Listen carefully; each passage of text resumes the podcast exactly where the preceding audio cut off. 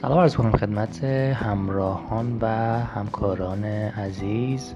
محسن میرتاری هستم مشاور تغذیه و رژیم درمانی کارشناس ارشد تغذیه ورزشی و مشاور تغذیه شرکت نفت فلاتوار در خدمت شما دوستان هستیم با ادامه پادکست های نوتریپاد قسمت چهارم اپیزود دوم با عنوان کلی مواد غذایی فراسودمند یا functional food ها.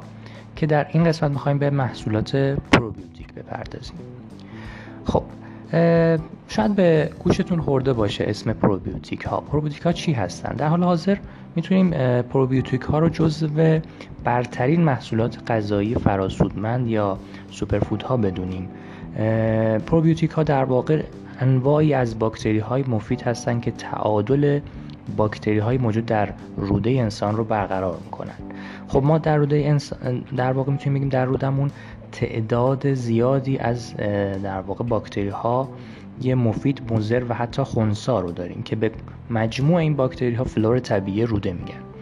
که اگر توازن این باکتری ها و فلور طبیعی برهم بخوره اصولا ایجاد بیماری می‌کنه. خب عوامل برهم زننده این توازن رو می‌تونیم در قالب استرس رژیم غذایی نامناسب و آنتیبیوتیک ها تقسیم بندی بکنیم. خب به این نکته هم باید اشاره بکنیم توی افرادی که سالم هستن در واقع باکتری های مفید بر باکتری های مضر غلبه دارن و تعدادشون بیشتره.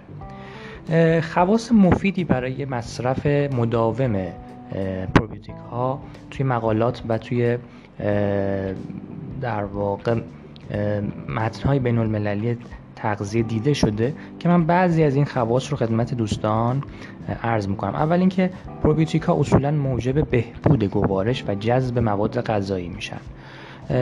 دومی که از رشد و تکثیر باکتری های مضر روده جلوگیری می‌کنن و بنابراین می‌تونیم بگیم از نفخ و درد دل در واقع جلوگیری می‌کنن. توی افرادی که عدم تحمل لاکتوز دارن یعنی قند شیر رو تحمل نمی‌کنن و دچار علائم گوارشی میشن نشون داده شده که مصرف پروبیوتیک ها می‌تونه مفید باشه.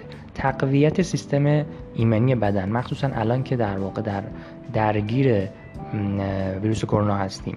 پروبیوتیک ها می‌تونن سیستم ایمنی بدن رو تقویت بکنن. کاهش التهابات روده.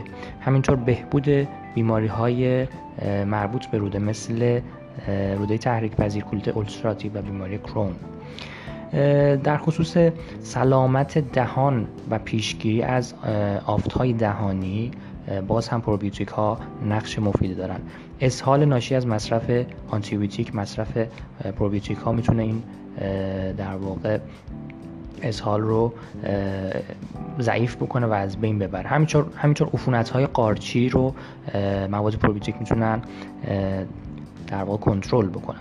در ساخت و تولید ویتامین های B و ویتامین K این مواد پروبیوتیک مؤثر هستند همینطور در کاهش آلرژی های غذایی و در آخر کاهش کلسترول و کنترل قند خون خصوصا توی افراد دیابتی. مقالات دیده شده که اثر مثبتی روی این افراد داره. خب ما پروبیوتیک ها رو اصولا می‌تونیم به دو روش استفاده بکنیم. روش اول از طریق مواد غذایی غنی شده هستش که من چند تاش رو نام می‌برم. فراورده های لبنی پروبیوتیک مثل ماست پروبیوتیک بستنی پروبیوتیک. دوغ های پروبیوتیک. اینها فراورده هایی هستند که جزء فراورده های لبنی هستند و با مواد پروبیوتیک غنی شدن.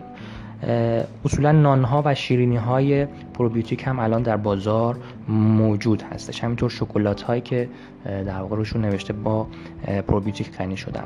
در حال حاضر برخی از کارخونه ها در خوراک مرغ خودشون از مواد پروبیوتیک استفاده می‌کنن به منظور تولید بهتر تخم مرغ و افزایش اندازه تخم مرغ ها. خب روش دومی که ما می‌تونیم از پروبیوتیک ها استفاده بکنیم از طریق مکمل های غذایی هستش مثل قرص مثل کپسول مثل پودر شیاف و شربت.